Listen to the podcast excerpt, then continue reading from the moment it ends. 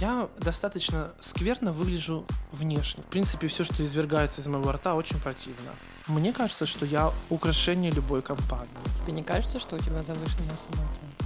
Ты сейчас навешиваешь на меня определенный стереотип. Я проживу всего 30 лет. Паша гнида, Да, ты нам не нравишься. какие-то социальные рамки пора двигать.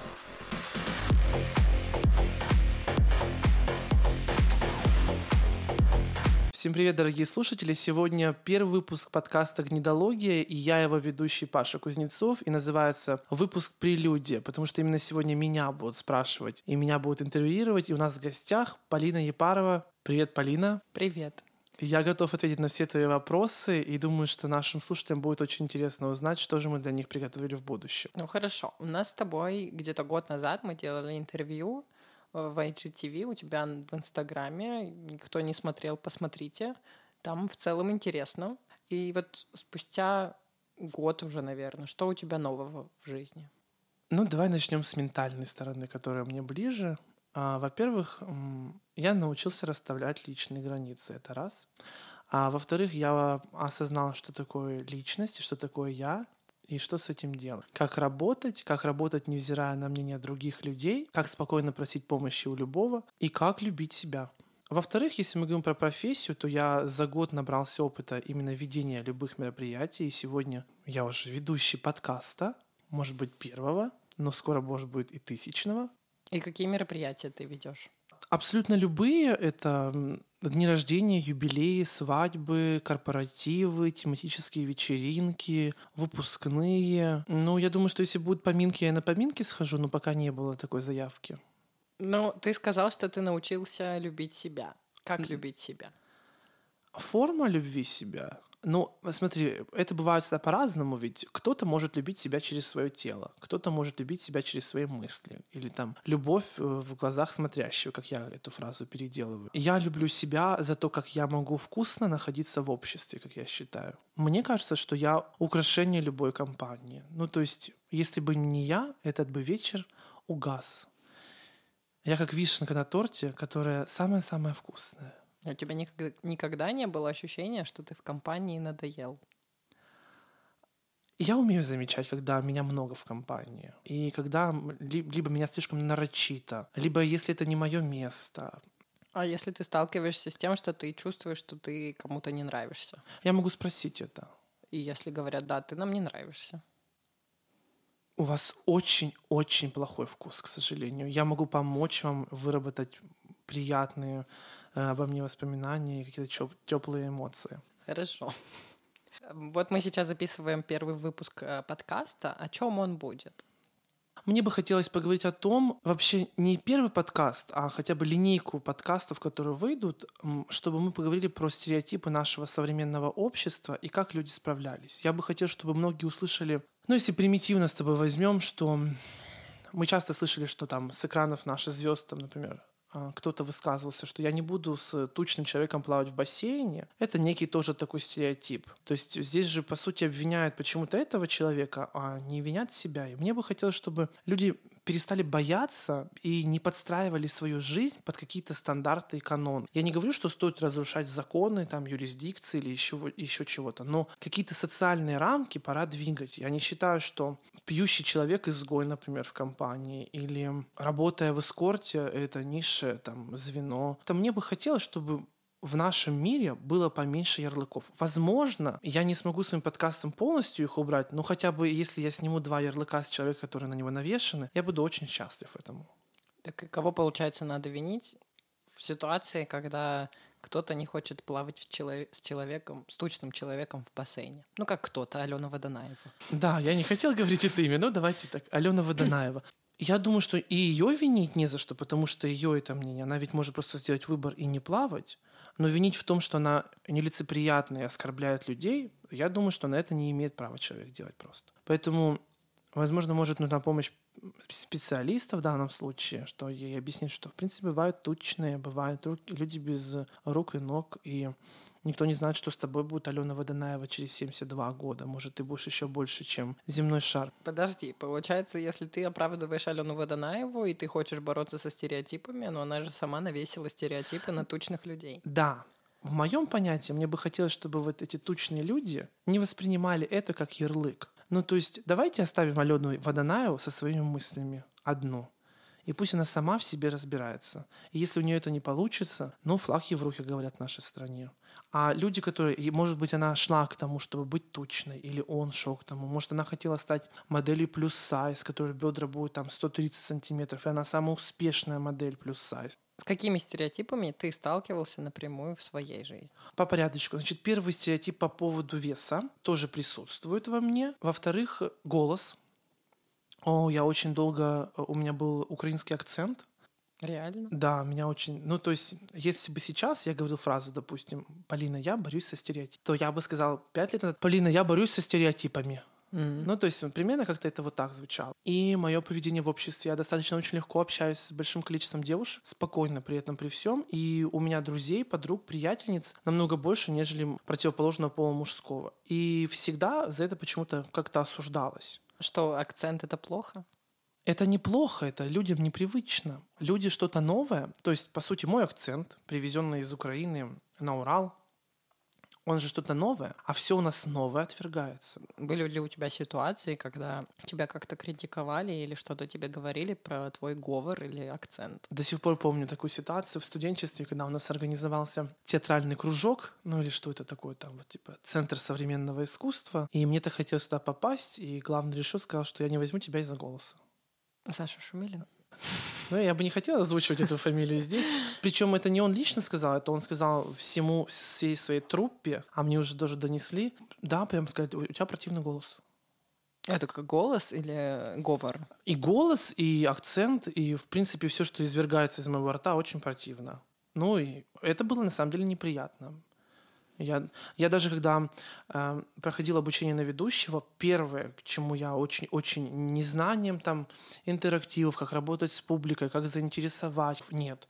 Мне главное было, как будет извлекаться мой голос из микрофона. То есть, понимаешь, вот этот стереотип, который был сказан любой фразой, буквально там пять лет назад, он все равно отложил на мне отпечаток. Я считаю, что любой стереотип можно перевернуть в свой большой плюс. И при этом при всем можно его спокойно монетизировать. И как долго ты к этому шел? Я не скажу, что я шел. Ну вот когда ты перестал стесняться своего голоса до того, что ты понял, что это может быть игра... может играть тебе на руку. Ну, год назад, наверное. Вот год назад, да, наверное, когда я проходил терапию с психологом, тогда вот у меня появился запрос, когда я пошел учиться на ведущего и спросил, что делать с голосом. А она говорит, а что сделать то, что у тебя на руке пять пальцев? Я говорю, ничего. Она говорит, ну и с голосом ничего. И а, тогда мы пришли к тому, что любой недостаток, который у нас есть, мы считаем, что это недостаток, это можно сделать своей уникальностью. Тебе не кажется, что у тебя завышенная самооценка? Я тоже об этом думал, а, что, возможно, она где-то имеет место быть.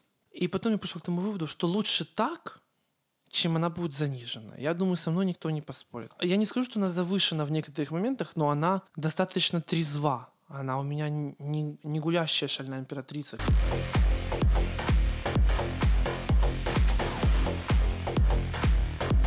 Почему подкаст называется «Гнидология»? Вообще, название, вот это вот м, присужденное обществом, вот этот ярлык, навешанный на меня гнида, он возник из ниоткуда и не пойми как. У меня очень часто бывает, что я никогда не скрываю своего настроения. То есть, если у меня нет настроения, я не буду сидеть и улыбаться. Если у меня веселое настроение, я не буду этого скрывать. То есть, я проживаю свои эмоции постоянно в те моменты, которые они возникают. Но если у меня вот нет настроения и нету каких-нибудь таких вот великих эмоций, я достаточно скверно выгляжу внешне. И я достаточно жестко высказываюсь всегда. И вот последняя ситуация, что, например, у меня подруга, мы отдыхали в заведении, подруга заказала себе брускеты с лососем, ей принесли с говядиной, и они были невкусные. А Почему она должна? Да, конечно, я выскажусь. Я, и выскажусь я могу это в любой форме. Но это ошибка официанта. Почему бы человеку не указать на ошибку, чтобы он далее такого не делал? Кто-то воспримет это в штыки. И вот люди здесь такие, ну, Паша гнида, Паша гнида, и вот как-то... И вот потом появилось настроение гнида. А вот после я предположил, что гнида — это не, не то, что люди считают, что ты такой вредный, злой, противный. Ты просто умеешь отстоять личные границы. Но ты не, не боишься, не думаешь, что тогда от тебя отвернутся люди и друзья в том числе? Нет. Почему? Потому что никто, кроме меня, больше правда это не скажет в этой жизни, мне кажется. Ну вот это вот, знаешь, там близкий... Нет, есть вот эта вот установка, что чужой правды не скажет. Но она же тоже очень токсичная установка. Ну, давай начнем с того, что чужого и не спросят. Правильно? Ну да, ну как бы в любом случае... Хуже всего, если бы я врал бы, согласись. Ну, я тебе не говорю про то, что надо врать, но как бы формулировать свои какие-то мысли, то есть можно сказать, мне не нравится. Вот смотри, что сейчас происходит. Ты сейчас навешиваешь на меня определенный стереотип, да? А почему стереотип? Или ярлык, что Паш, но ты неправильно изъясняешь свои мысли, можно по-другому. То есть ты хочешь так, как хочет, как это делает общество. А я тебе говорю, нет. Хорошо. Зачем ты делаешь это, этот подкаст? Мне почему-то кажется, что если люди начнут говорить и слушать друг друга, как-то станет немножко полегче в обществе. Почему-то у меня сложилось за последние так вот полтора года такое мнение, что достаточно очень такая напряженная ситуация в социуме. И я не говорю, что она связана там с какой-то финансовой, там, политической ситуацией, юридической, и там, возможностями. Как будто бы стало как-то вот все сложно. То есть как-то раньше, в детстве, все было проще. И с каждым годом все сложнее и сложнее. Сложнее взаимоотношения, сложнее профессиональная карьера, сложнее рост. И как бы хочется, чтобы все было так просто, потому что я живу всегда таким мнением, боже мой, а если я проживу всего 30 лет? Я буду переживать о том, что сказала общество. Поэтому мне бы хотелось, чтобы как-то люди научились думать о себе. Но при этом я никогда не забываю про своих близких. Я думаю, что а мои друзья не соврут, что я всегда приду на помощь или я всегда на связи. Там как-то. А есть как бы люди, они настолько позабыли о себе, и вот они погрязли вот в ком-то, в каких-то созависимых, может быть, отношениях, в какой-то грязной дружбе, в каких-то завистливых э, приятельских э, знакомственных отношениях. И как-то хочется, чтобы было проще. Мне кажется, что вот этот подкаст направлен на то, чтобы мы воспринимали все очень просто в этой жизни. На самом деле все очень просто. Не станет ли тогда у нас просто общество эгоистов? Я при этом же сказал, что я всегда думаю о своих близких друзьях и людях. Потому что человек не может без человека. Это же аксиома, которую даже не оспорить. При этом, при всем, я хочу, чтобы человек уважал и себя, и уважал своего ближнего. Если кто-то мне когда-нибудь напишет, что я послушал твой или послушал твой подкаст, бросила мужа изменщика, пьяницу, тунеянца, мне кажется, я уйду в запой на три недели и скажу, боже мой, я повлиял на что-то судьбу, это круто. А хотел бы ты, чтобы люди общались так, как ты общаешься? Принять мою форму общения? Угу. Нет. Объясню почему. Потому что... Дать понятно.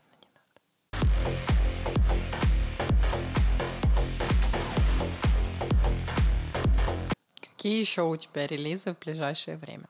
Я планирую запустить э, с тобой вместе, если ты забыла. Э, неудобный мерч, как мы дали хэштег этому, этой одежде, с моими или с общественными колкими высказываниями. И я думаю, что этот мерч будет объединять людей, которые хотят и начинают любить себя. Вот мне кажется, вот так. Если бы ты мог посеять одну мысль в, голо- в головы всех людей, что за мысль это бы была? Блин, вот она, к сожалению, не моя, потому что мне ее в голову тоже посеяли.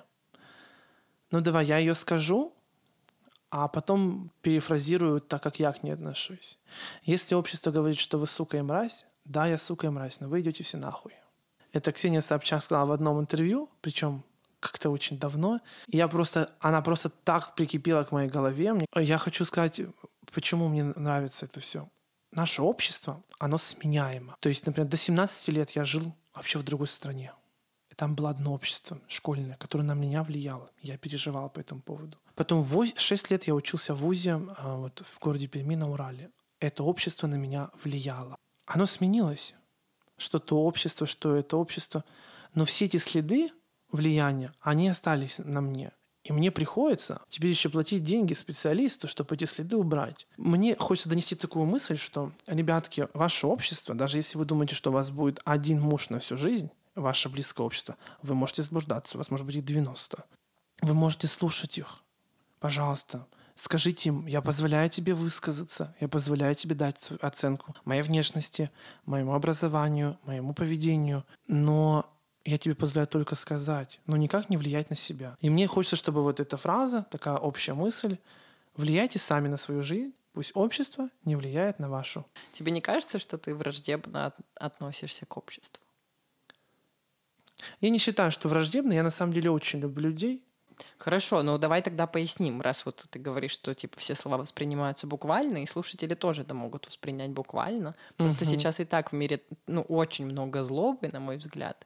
И вот где найти тогда эту грань между тем, чтобы люди начали любить себя, но при этом не сеять еще больше злобы? Ну смотри, если человек внутренне любит себя, у нас то, что заложено, то, что мы в себя закладываем, если мы заложили в себя любовь, мы не можем сеять негатив. Я не призываю людей научиться так же вкусно и ярко хамить, как я, или грубить. Я призываю людей говорить правду в любой форме, в которой они это могут, потому что на правду не обижаются. Хорошо, я просто от себя добавлю и желаю всем быть добрее. Спасибо большое. Все, ребятки, всем спасибо большое, кто дослушал до конца. Я думаю, вам было интересно. Вас каждую неделю будет ждать интересные выпуски. Подключайтесь, слушайтесь. Всех любим, обнимаем. Всем добра. Пока-пока. Пока.